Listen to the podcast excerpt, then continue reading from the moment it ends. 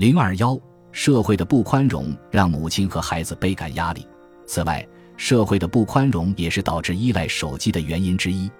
一些母亲表示，这样可以少给别人添麻烦，只要把手机给孩子玩，他就能老实一点，不影响其他人。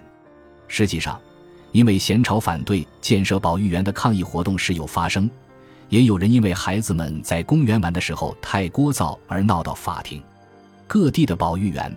儿童馆为避免周围人抱怨，做出了周全的应对措施，比如关上窗户、拉上窗帘、限制户外娱乐时间等。最近，一些地区的夏日祭也变得和以往不同了，人们跳盆舞跳得兴高采烈，却没有传出伴奏音乐，没有人带头，怎么能跳得起来呢？事实上，这是因为每个人都各自挂着耳机，听耳机里放出来的音乐。看来。连盆舞音乐都被归为噪音的一种了。原本以为至少在公园这种地方，孩子们可以玩个尽兴，和父母一起赛跑、玩球。然而事实上，一些公园对此也有限制。他们摆出告示板，言辞严厉，禁止玩球，违者通报此处禁止踢足球，发现者可拨打幺幺零。面对社会的不宽容、育儿环境的闭塞，父母们十分敏感。本身带孩子出门就是一件麻烦的事情，再加上可能影响到别人，他们就更加小心翼翼了。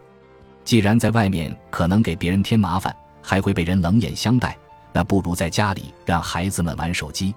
产生这种想法也是可以理解的。前文提到，有母亲将免费的育儿啊视为免费的玩具箱，可以说时代已然将手机这一文明产物放在了教育孩子的问题面前。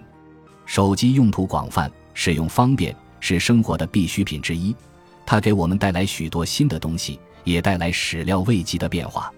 在这种环境中成长起来的孩子们，他们的将来是幸福还是存在隐患？在回答这个问题之前，我们不妨看一看另一个群体，他们不分昼夜玩手机，将火爆的 app 称为神作。在下一章中，我们将一起走进十多岁的初高中生使用手机的日常生活。看看在这一现场发生的各种各样的问题。